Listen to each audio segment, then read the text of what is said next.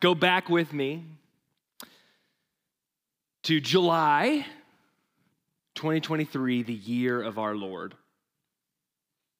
One of the largest musical experiences is taking place at Arrowhead Stadium.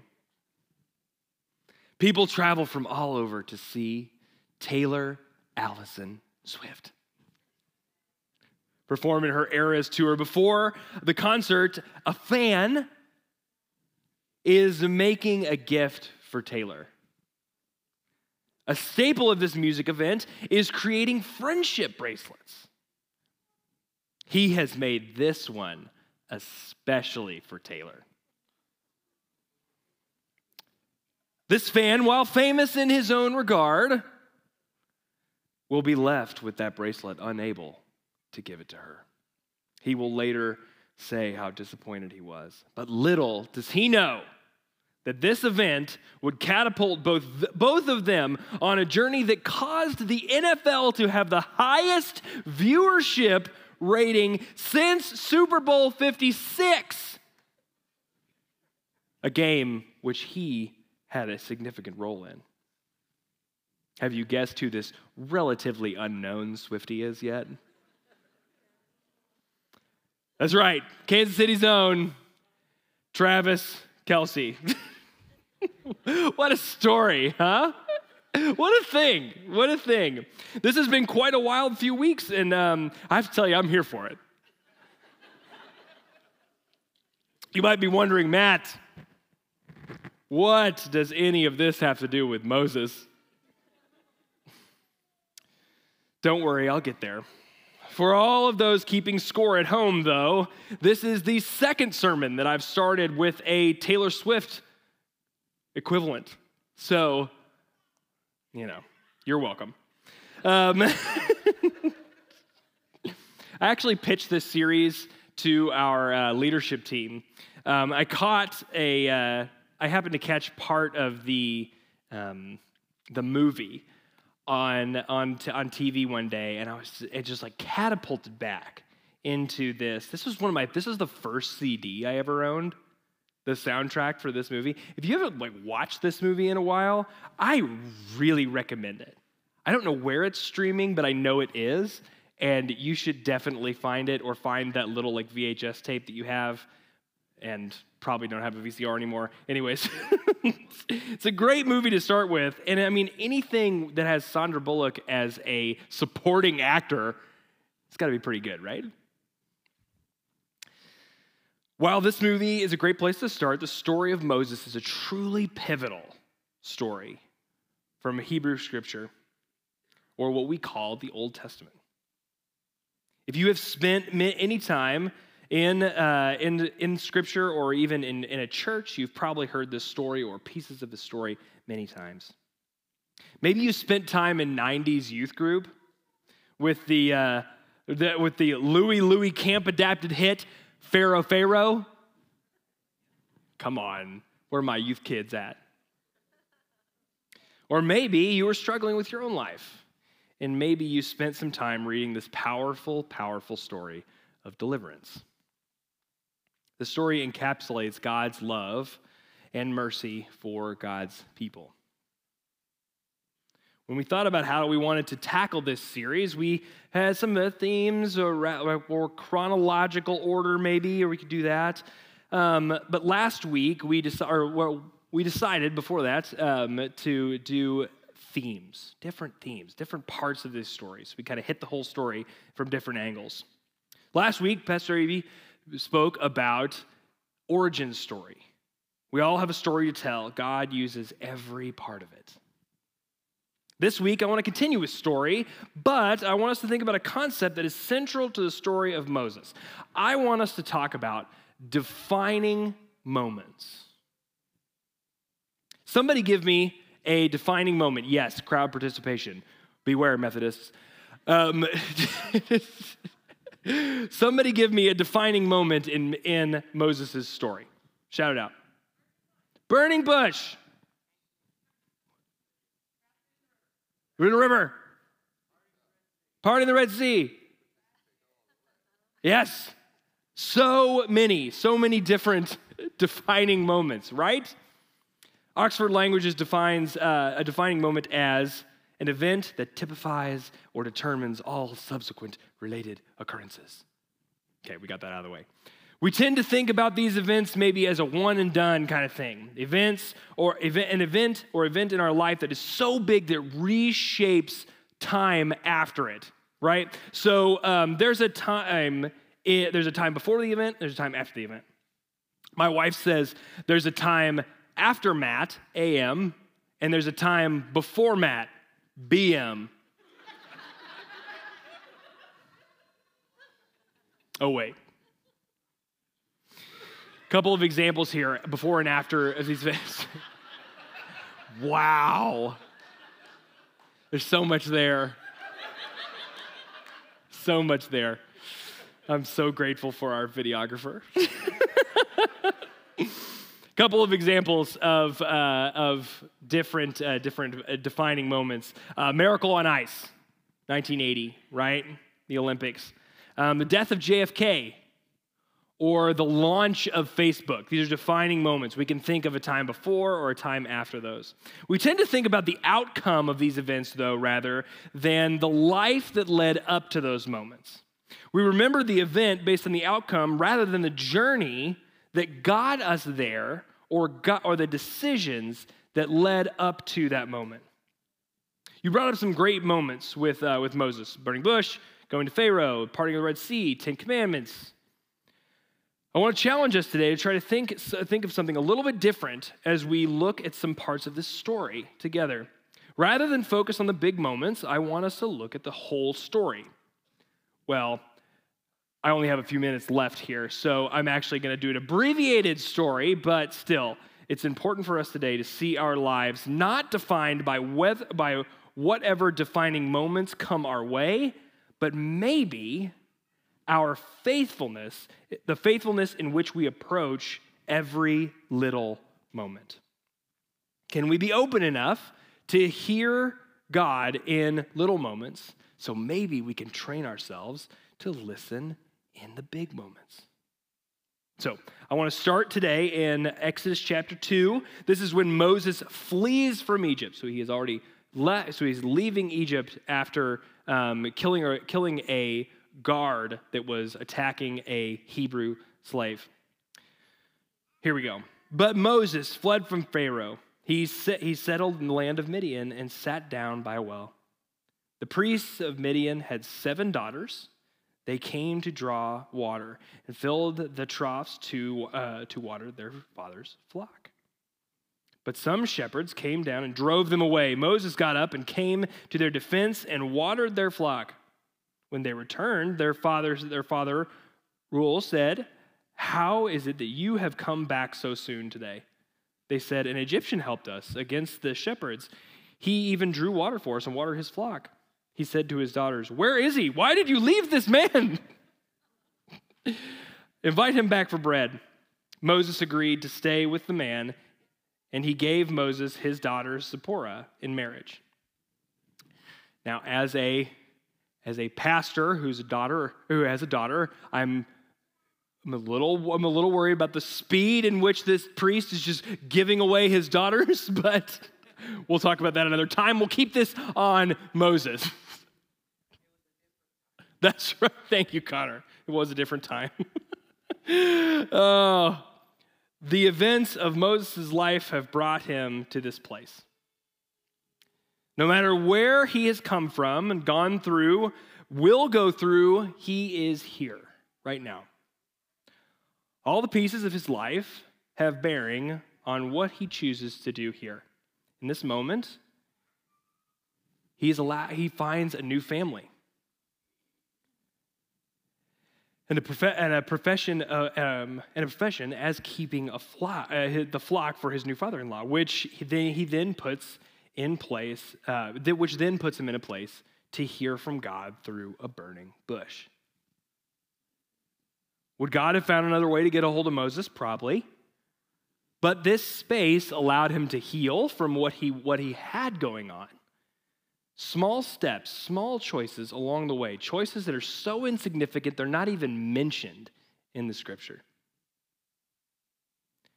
But we know from our lives the small choices, the small challenges that we, with, with, that we accept along the way help us to prepare for all of the things that get mentioned in our story. Moses needed the time before for what was coming. Of course, when we hear the story of him leading the people from Egypt, um, of course, then we hear the story of him uh, back in Egypt and back with the people, back with Pharaoh saying, Let my people go. Let's move forward a little bit. Moses and the Israelites make it out of Egypt and they make it to Mount Sinai. It hasn't been really a really long time, but it's been a minute since Egypt. God tells Moses to gather up the people they have, um, and have them stay around the area of the mountain. First, it's Moses that goes up the mountain. Then some other people come with him. Moses spends a great deal of time thinking about the needs of his people. We still do this today, right?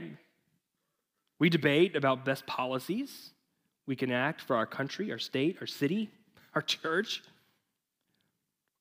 While this doesn't read in, when you read in a scripture like a debate, it's more God placing these commands on to, on to the Israelite people. We remember the things in the Bible are written with a purpose. Maybe this section could be saying to us more about the care and time that was spent establishing this new society. It also leads us to another impactful moment in the story.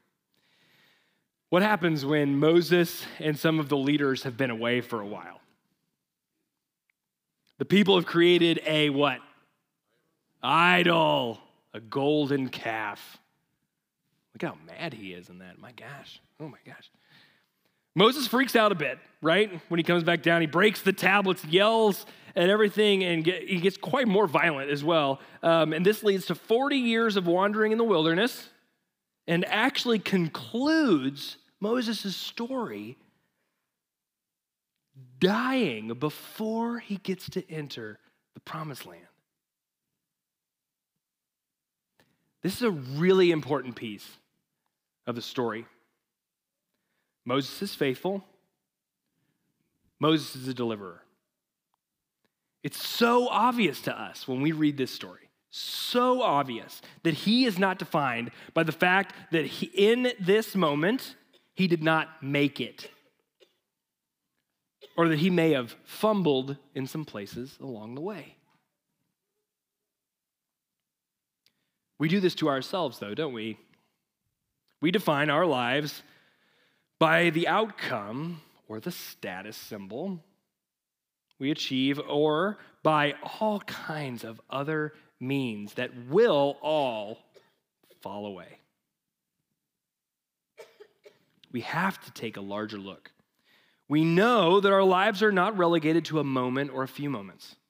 The faithfulness we maintain along the way is astronomically more important than any moment. Now, what does that look like in non churchy language? For some of us here, this whole church thing is really confusing. And you know, and we, you know, we have to we have to know when we have to sit or when we have to stand, the words to sing, the prayers, and then some pastor tells you to read the whole story of Moses, and there's stuff where God talks to people through fiery foliage, and then there's all these rules, and it might be easier just to sleep in on Sundays. For you today, I want you to know that the story of Moses is not meant to constrict, but meant to free. Free, free us from all the things that we seek to hold, uh, that seek to hold us down and place us in categories. We may not always understand it through the words of Scripture, but there is someone who comes along later and takes all those laws and does not seek to throw them away but through him, all those laws are fulfilled. Most areas of your lives are going to judge you for the result, your defining moments. But our mission here at P at uh, Platte Woods United Methodist Church is inviting all people into full life together in Jesus Christ. We believe that we know what the result of that or the outcome of that will be. But God isn't asking for results. I believe that God is asking for resolve. Resolve doesn't focus on the outcome. If the goal was full life to get, the resolve doesn't focus on the outcome if the goal was a fuller life for all people in Jesus Christ. Resolve has courage because Jesus had courage. Resolve is curious because Jesus was curious. And resolve centers belonging because Jesus centered belonging. How freeing is this? We know that Moses didn't always get it right. There are things that we read that are left in here but because the Jewish people and early Christians knew that it was not about some unattainable human life. We see a person who stayed faithful. And let me be the first to say that faithfulness does not always look like a person who doesn't make mistakes or a person who doesn't have doubts. The choice, the resolve looks different in every season of our lives.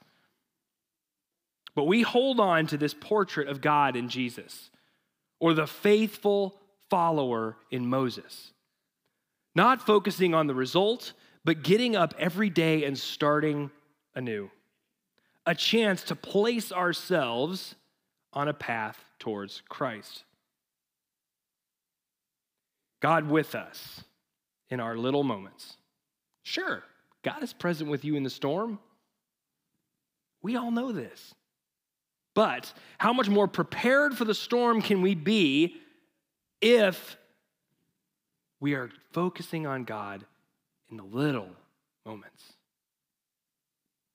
We will be ready to accept all of the challenges of life if we do the work before those challenges arrive.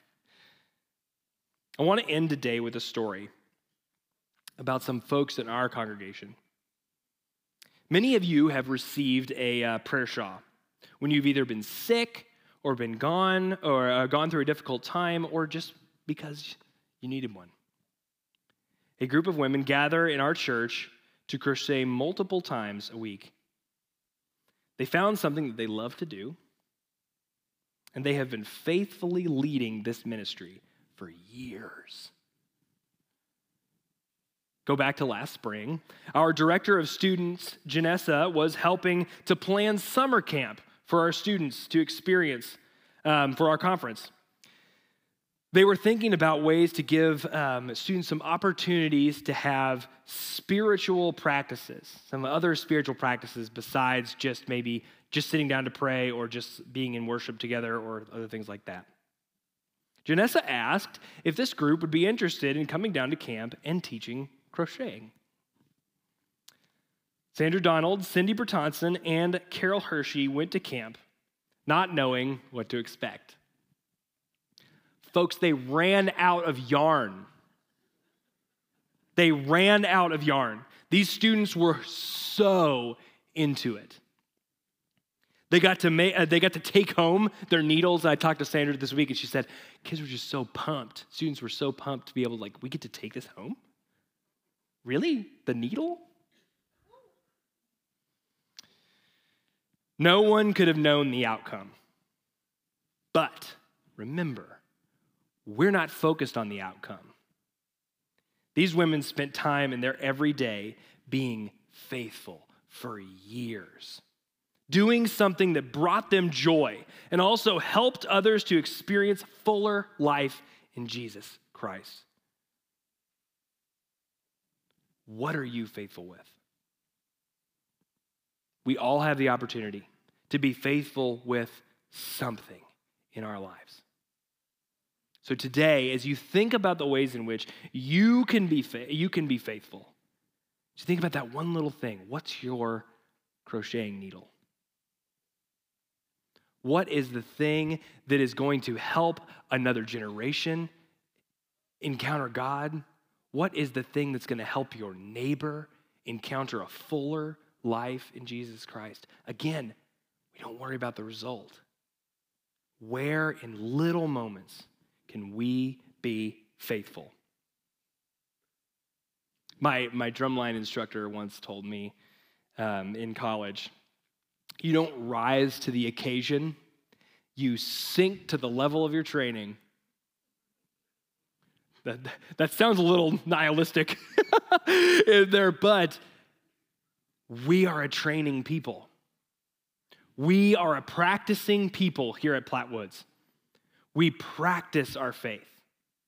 We gather together, we grow, we give, and we go out into this world as changed people.